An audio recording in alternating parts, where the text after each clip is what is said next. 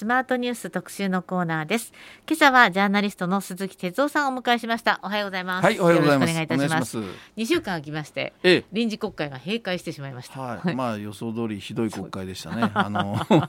ひどい国会。あのまあ最初ねあの、会期延長するんじゃないかそうでっていうすよね。ね。17ぐらい1週間ぐらい。っていう話がありましたよねあの特にあの旧統一教会の救済法案ね、あのそれと経済対策、ええ。まあ第二次補正、ああの補正ということですけども、この辺がガンガンもっとやるだろうと思ったけど、まあいあのい意外とまあやっぱり岸田さん側としては早く締めたかったんですかね。これね、ええ。あのまあ取材をしてみると。はい。あのまあと10日で終わったと、えででもこれも終わり方もすごい土曜日にね。土曜日。うん。ええ。まあ別に今までの方がおかしかったんですよ多分ね。土曜日まで撮ってるけど実質金曜で終わるなんてね。そんないい加減な話ないんで、はいはい。土曜までギリギリまでやれって話なんだ。本当はね。えだけど今までの国会からすると まあそんなギリギリまで土曜日にね参議院でやり取りして総理も出てきてね、でその日にバタバタっていうのは、これはやっぱり異例といえば異例、えだだだけど、はい。会期内に収めたた収まったというか、収めえた、はい。最大の理由は。三者三様というかね3つの、まあ、え当事者がいて理由があるってはいいう感じですよね。へえでまず一つは岸田さんですよ、はい。なんと言ってもね。えであのーまあ結局うこのお救済法案うん旧統一教会に関して今国会でやりますってえいうふうに言った。だからやっぱりこれはもう、まあ、明らかに支持率対策ですけど、はやり遂げないと、はい。あやれなかったじゃないかって話になるから。もともと国会開く前には、まあ、今国会中は無理だろうという話だったやらないって感じだったでしょ、えだからそれをねそもそもだから岸田さんよくやったとかいう人この前ねあの永田町で いやよく最後まとめた。ええ。いやええちょっと待って最初この人やらないって言いましたよねと。だからもうそこからしてもう変節してるんだけど、まあねでも岸田さんとにかくやり遂げないと、ええあのもううん支持率対策なんですよこれはね。そのだからそういう意味では何としても成立させたい、はいこの思惑が一つ、で二つ目は、えー公明党だと思うんですね僕取材しててね。はい。でやっぱりねこれはかなりやっぱ宗教団体に関する、、はい。いわゆる法律うだし問やっぱり題だ公明党としては被害この旧統一教会の被害者救済法案をうん、まとめるっていうのは、うん。まあ、かなり一つ大きなハードルがあった。そうそうそうそう、だから結局あの、まあ、公明党の最大の、まあ、支持団体は創価学会ということもあって、宗教団体ということもあるわけだからそういう意味ではそのいろんなその法律の縛りとか問題っていうのはその少なからず影響があるわけですよね。はでさらにねその公明党取材してて思ってもう来年の統一地方選挙に向けて今ものすごくもうこれギリギリの戦い公明党って今少しあの参議院選挙でも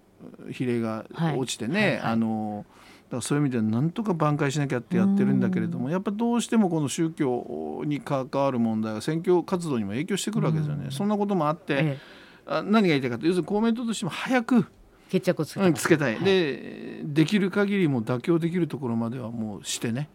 えーというだからとにかく成立させて、もええうもう一つもうこの問題を超えたいというでも春の統一地方選に照準を合わせもうシたいとフトうん。もううん完全シフトしてだからそういう意味ではあのなんとか成立させたいという思いが、まあええあったっていうね。と3つ目は実は野党ですね。はあでこれはあの今回やっぱり、えー最大の成果としてはね、まあ、今回だ誰が頑張ったかって僕は2人頑張ったと、それは河野太郎と、はい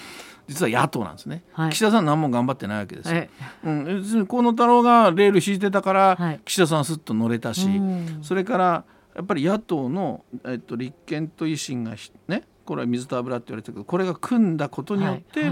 自公を引っ張り出したし、はい。岸田さんを動かしたわけです、ええだから、ええ。まあ、そういう意味では、まあ、野党この2つの党はよくやったと思うんですね、成果、だけどこれまだあの法案がい法律がいろいろその、もっと具体的に書くべきだとかね、うんはい。例えば配慮じゃなくてもう禁止という書き込むべきだとか、うん。あと過去についてはうん。もうどうしようもないっていうのがあるでしょ、この辺ももっとやっぱりあの踏み込んで、ん。あの法律にするべきうんはい。じゃないですか、ええ本来ね。えだけどこれじゃあまだあの法案がこれいまだまだ足りないって言ってもし突っぱねたらこれ例えば、えーもう来年に継続審議になったりとか。そうすると今度何かと逆のブーメランが来ちゃう。つまり岸田さんとか早く成立させようとしてるのに、ま、その引っ張ってるのは野党じゃないかみたいなね、そういう逆ブーメランの可能性もあるわけですよ。だからそういう意味ではもうある程度頑張って、でそこまでまあ付帯決議とは言わないが今後見直しもみたいなこともひっくるめてよしここでとにかくまあ実身を取るっていうかね、成果は野党は取ったんだ、だけどここでまあ一旦という。まあ見直しは3年じゃなくて2年にしていけば、まあせめてというと。にかく成立させたいという。形にしたかった野党と、やはりまあ支持率対策でこうまとめたかった岸田さんと、まあこう宗教法人絡みなので、どうにかしたかった、早く。早くまとめたかった、統一地方選に照準を合わせたかった。公明党、三者三様の思惑が一致して10日に締めたと。でもそれを取材してそんな感じだったんで、はい、じゃあこれトータルでどういう評価になるかというと、ちょっと待ってくれと、ええ、結局この法案っていうのは清掃の具だったんですかって話なんですよ。つまりお互いに政治的な意味合いじゃないですか。支持率対策、はい、それから早く終わらせたい、え、そういうことで最後まとまったんですかと。ちょっと待ってくださいと、はい、この法律っていうのは要するに被害者救済のために一体何をすべきか。そこへ向かって本当に議論してしっかり法律立て付けやってほしいわけですよね。だからそういう意味ではまだまだ足りない部分があるというんであれば僕はやっぱりもっと議論なり尽くすべきだったと思いますよ。それもね僕はすごく思うのは例えば岸田さんなんかも野党の意見をねできる限り聞いたって言ってるけど野党の意見じゃないでしょ。聞くのは被害者の声でしょ。だからそういう意味で僕ねなんかこの法律、まあ、被害者にもあってましたけどね。ありましたって。強調してましたけどね。まあ、まあ、どこでどうあったか分かりませんが、はい、だけどその僕が思うにやっぱりそういう意味ではこの法律最後はね、うん、なんか清掃の政局に、うん、えー、を判断して最後まとめたなという感じがする。だからそういう意味でねあの私はもうこの問題っていうのは年が明けたってね、はい、法律が成立したからはい終わりじゃない、ええ、もう一つ言いますね、はい、自民党の調査どうなったんですかね。岸田さんは救救済法だとかねいやこれ終わりじゃないですよと、うん、自民党のなんとなく私のイメージ、うん、国会って一つの法律を作っちゃったら達成感があって、うん、それで終わっちゃう傾向はありませんか、いや達成感を醸し出すんですよ、ええ、だからそれに乗っかって結局報道され、え、でなんとなく世論もあ一つこれやり遂げたねっていうふうに思っちゃう、うん、でも冗談じゃないと、ええ、ここの終わり方は僕はね少なくともこの旧統一教会の救済法案法律法に関しては新法に関しては、うん、僕はもう結局なんで、うん、最後は政治的な判断が全部混ざってきたじゃないかというふうに僕は思うわけ。で,、で岸田さんね、ね、いややり遂げた感じのこんな会見してたけどちょっと待ってください、あのそれはそうとして自民党調査どうなったんですか、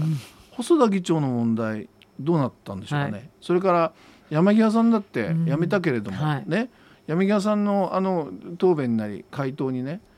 誰一人国民は納得してないわけですよね。うん。はい、でこの辺のいわゆる本当の自民党内の徹底した調査と場合によっては処分が必要かもしれない、うん、処分っつっても、例えば役職はしばらくつけないとかね。分かんないですよ、そういうけじめは何にもつけてないんですよ。そうですね。山際さんコロナ対策本部長かなんかね、うん、党内になって結構そうそうそう、ね、あと地方議員の関わりも新たに出てきたでしょ、ね、何百人。ね。そうですよね。こういうことは、ええ、多分これやらないままいきますよ。そうですね。これは、ね、あの有権者がさらりと忘れてくれることを願ってる、ね、いやその通りです。だからそういう意味で僕は、はい、なんかこのね幕引きは、申し訳ないが、ええ、もうひどすぎると思いますね。そうですあのまあ、もちろんこれ統一教会ではないんですけれども、うん、今日ね新聞にそ自民党の薗浦議員の任意聴取が行われるっていうのはこれ、えー、産経と朝日に一面出てますけれども、うん。ええ、これもね国会やってるともっと追及があるけれども、うんうん、もう国会開かないと国会では追及されないから、うん、そういうこともあったのかななんて。いやいやまあまあそれのとにかくね、ええ、あのこれはもう権力取った側の今までのパターンなんだけど、うん、国会できる限り開かないんですよ。国会開いてると野党が結構頑張るから あの支持率大体ちょっと下がるんですよね。で実際にこう、まあ、これ救済法が成立したからなのかわからないんですけれども、うん、支持率が低いけれども3%とか3ポイントとかアップしてる、うん、あの世論調査結構ありましたよね。だからまあ、そういうのは、まあ、僕はちょっとメディアの切り口にも、えー、ね、問題もあると思うけれども、えー、でもそういうことなんですよ。だから国会はまずきゃ開かないっていうね。いつも言うじゃないですか。自民党が野党の時には民主党政権がまずいから国会開かないって言ったら国会なぜ開かないんだって追及してた自民党が政権に行くとまずいと国会開かないんですよ。だだからね結局国会っていうけどこれ国民ですからね。だから、まあ、後半俺僕は防衛費の話やろうと思うけど、ええ、そうですね。だけど、え、もうとにかく国会軽視ですよ。国民軽視ってことですよ。だから結局そのまあ時間稼いでねこういうことやってりゃまあいつか世論も忘れてみたいなね。だからそういうふうにあのいいようにやっぱり国民がその、まあ、操られてることをね、あので僕はいろんな考え方に賛成反対あると思うんですよ。だからあのリベラルな人から保守派までいろいろあるでもいいんです。考え方でもそれ国会を開いてそこで議論するっていう、それはね大前提でしょ、ね、どっちの意見でもね、それをやらないんだから。私も個人的にこの旧統一教会というか、まあ、被害者救済法案、うんうん、これ宗教の話なので、ええ、あの信教の自由に関わるから、え、ものすごくデリケートな部分がたくさんあると思うんですよ。だからこう成立ありきまあ、成立はさせなきゃいけない、うん、だけどこう期日ありきでやられ,、やれることじゃないんじゃないかなと思ってただ。からまあ最悪この国会期間中にできなくても、割とこうきちんとデリケートな部分にこう行き届くような法案になるといいなと思っていたら、うん、どうもそうじゃないらしいじゃないですか。期日ありきなんです。そう今おっしゃって、ね、だからお知り合ってそこに合わせて、なんかなんとなく今の政権って期日ありきで成立させます。うんうんうん、ね、こう数字ありきで増やしますっていう、うん、それはちょっと違うんじゃないかなと思っているので後半はそのね、はい、数字ありきでこうなっていること山ほどありますよ。ねちょっと伺いたいと思います。はい、えー、今日はジャーナリスト鈴木哲夫さんをお迎えしています。後半もお話伺いますのでよろしくお願いいたします。はい、ます。ありがとうございました。はい、続いてはスマートニュース特集パート2今朝はジャーナリスト鈴木哲夫さんをお迎えしてお話を伺っています。後半もどうぞよろしくお願いいたします。はい、ます。まあ、前半は臨時国会が閉会して、うん、まあひどい国会だったという話ですよねひどいですね、まあ、政権もひどいけど、ねまああのいやほらあの今日一番最初のところでねあの番組の最初で岩瀬さんあのほら今年の終わらす漢字一時の話してたじゃないですか、で今年はほら戦争の戦戦うっていうね、はい、で岩瀬さんはやっぱりあの同じ戦うという。戦闘の当時かなと思ったらですよね。いや、ええ、で僕昨日あるちょっとテレビ番組でね、え、あのじゃあ鈴木さんの漢字一時は何か、これいつもパターンって聞かれるんですけど、僕はね軽いっていう K 軽い、うん、K って軽いね、えー、岸田さんが軽いって？政治が軽すぎる、それともう一つ意味があって国会軽視なんですよ。今年は本当に国会を軽視している。だから例えばほら安倍さんの国葬の時もね、はい国会でやっぱりみんなの意見陳述をして、そして国葬を決めるべきなのにそれもやらなかった、はい、今頃聞いてなんかまとめるって言ってますけどやった後にってね。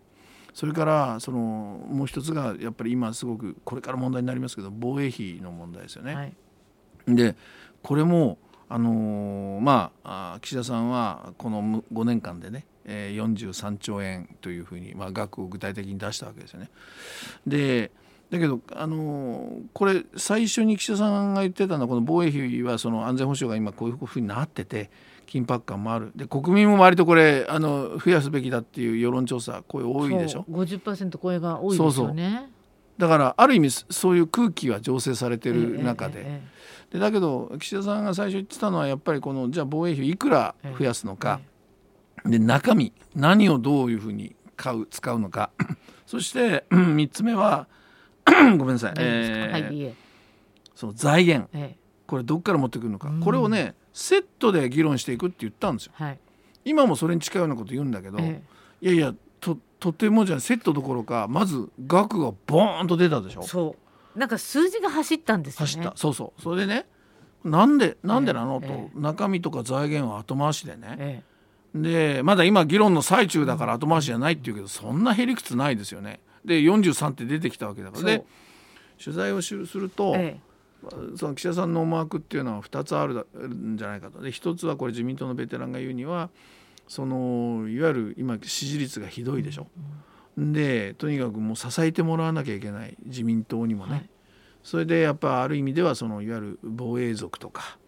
自民党の今中ではやっぱりこの防衛費を増やすべきだというね、ええ、まあ、財源を置いといてもね、え、増やすべきだという意見も非常に多い。それからそもそもこれ言い出したのは安倍さんですよね、はい、安倍派、でそういうところへのやっぱり気遣いっていうかね、うん、それでやっぱり額をどんと出したんじゃないかという説が一つ。はい。もう一つは外務省の OB にちょっと取材をしたら何を言ったかというと、実は年明けにバイデンさん？そう。でその時のね、まあ、きつい表現してましたよその OB はね、お土産。なんだと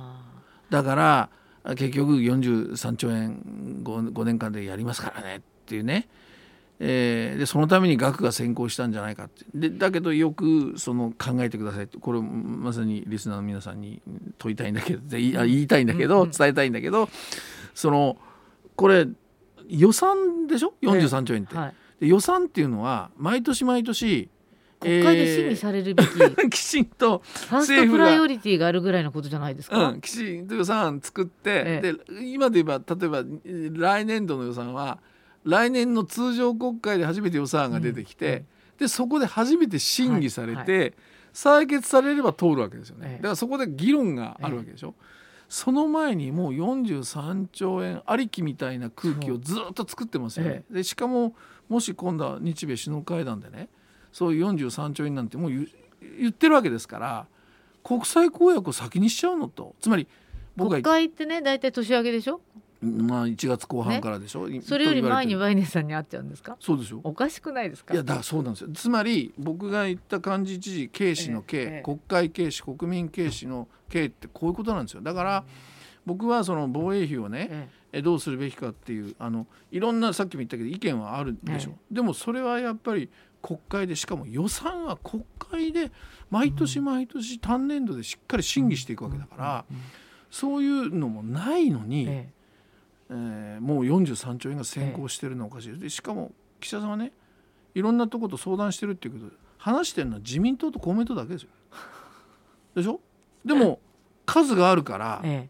え、これそこで OK であれば国会通っちゃうでしょ、うん、数で。つまりこういう今政治状況にあるっていうかで、で特に防衛問題はこの防衛費額もそうだけども三文書のね、あの問題もあってね、そのいわゆる敵基地攻撃能力のね、えー、ここをどのこれ憲法とかいわゆる専守防衛から大きく方向を変えていく、これはもう絶対国会の議論がある。でもこれもなんかもう事項で、えー、まとまればあと閣議決定しちゃうなんて言ってるでしょ、うそうですよ。今日の新聞の見出しがそれですもんいやこれいや私ねこの走り方？あもう怖くて、うん、だってあのどっかの新聞に先週か先々週載っていたんですけど、うん、あのまあ、普通予算っていうのはこう一つのこう枠があって、うん、その中で取り合いなわけでしょ、うん、各省庁、国の予算って、それはしょうがないじゃないですか。だから防衛費増額したいと増額した方がいいと思う国民感情がまあ過半数だったとしても、でもじゃあね教育費を削減していいんですかっていう問いに対してはどういう答えが出てくるかわからないですよね。うん、でじゃあであのどこかのあそうそう新聞が書いていたのは、うん、これ岸田さんはとにかくあのいくらかかるか、うん、防衛省に対して、それを出せと、まずは。でこう財務省は30兆円ぐらいしか用意してなかったんだけどね、でそうで、その30なんだけどこう妥協して30半ばに行こうと思っていたのに、うんうん、48兆円が出てきて、うん、それをどうにか縮めましょうって言って43に妥協になっちゃったって、うんうん、つまりあのこの枠の中でいくら取れるじゃなくてもう最初から防衛費はいくらかかるかっていうところで。計算したっていうのがどっかの新聞に書いてあって、うんうんうん、なんかちょっとおかしくないかなと思って。おかしいですよ。おかしいです。でさっきも言ったように予算っていうのはね、ええ、そのいや私よく言うんです。あのこれそれで今度財源の話でね、ええ、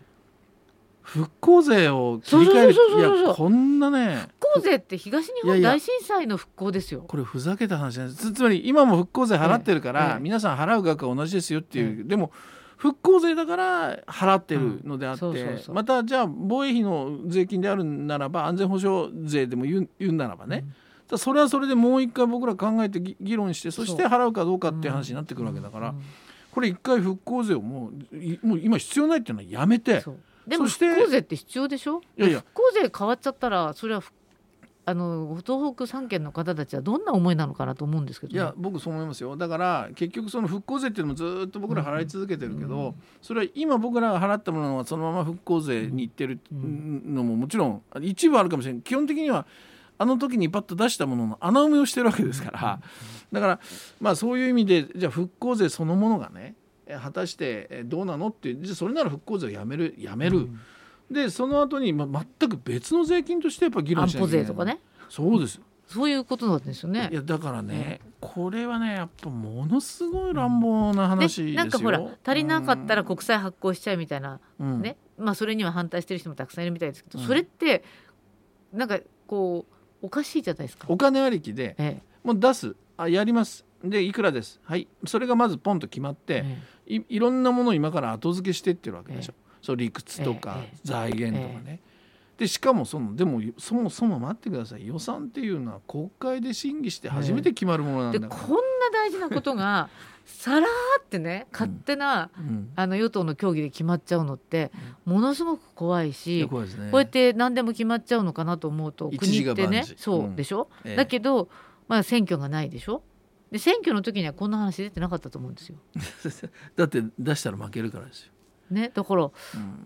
ん、なんかそれだったらやっぱり防衛費をこれだけ増額して、私たちの税金で賄うのならば、それは国民の信を問わなければならないんじゃないかと思うし、おっしゃる通りですね。おっしゃる通りですね。だからどうね。いやだからそういう意味で、ええ、でもそれを全部やっぱり上で采配してるのはじゃ岸田さんじゃないですか、え、責任をやっぱり持って、ね、ね、総理大臣ですからね。だから総理大臣として岸田さんどうなんですかっていうこれ話になってくると思いますよ。だでってなってくると思うっていうか僕はそう思うんですね。うんでだからその辺をやっぱりあの、まあ、世論それからやっぱりマスコミもねきっちりやっぱりそこは追求していかなきゃいけないし、うん、なんかねこう時間がかかればなんとなく忘れていくそれから目の前に一番大きな課題をポーンと作る今回で言えばやっぱり被災者のあの被害者のあの旧統一教会のね、この、まあ、法律どうするのかそれがいや達成したみたいな、でもそういうものになんとなくこう目を奪われていくけど。えそういう一方でその防衛費の問題これも本当に国会軽視どころかもう大問題ですよね、増税なんていうのはもうやっぱりあの僕いつも言うんです。あの学校で納税は義務ってみんな教わるでしょ、はい、違うんですよ。納税っていうのは権利なんですよ。どういうこと？要するに税金払った分だけ俺は物を言うよと。国民がね、はい、税金の使い方私たち物を言いますよ。だから納税っていうのは払うと同時に権利なんですよ。物を言うね。うんだけどもうそうじゃなくてもう取ったものはあと国会僕らの意見も聞かずに勝手にどこにどう回すなんてその復興税を回すなんてまさにそうだけどね。だからこういうことはね全部起きちゃうそれからやっぱりあの閣僚の問題もあるじゃないですか。秋葉さんの話どうなったんですか？秋の山寺の山寺とね、葉っぱは 変わったけどそう。いえば秋が次は秋って言われてた秋はどうなったの、それから、えー、杉田議員のあの答弁なんかも、はい、まあね、かなりあのいろんなみんな感じたと思いますけど、うん、閣僚の問題とかですね。いやもう山ほどから園浦さん、うん。浦さんの話も出てきたから、えー、あとは経済対策もね二次補正は通ったけど、はい。あれの中のほら予備費とかね、基金に回す、要するに今使わないお金なんでこんなにいるんですかみたいなねその辺もなんかよく分かんないままスルスルっと通ってるでしょ？なんか僕は非常にこのそういう意味ではあなんていうのかな。今何がどう起きるというよりはこの今の日本のその政治の仕組みそのものがね、はい、すごくまずいんじゃないの、っていうのをすごい感じますね。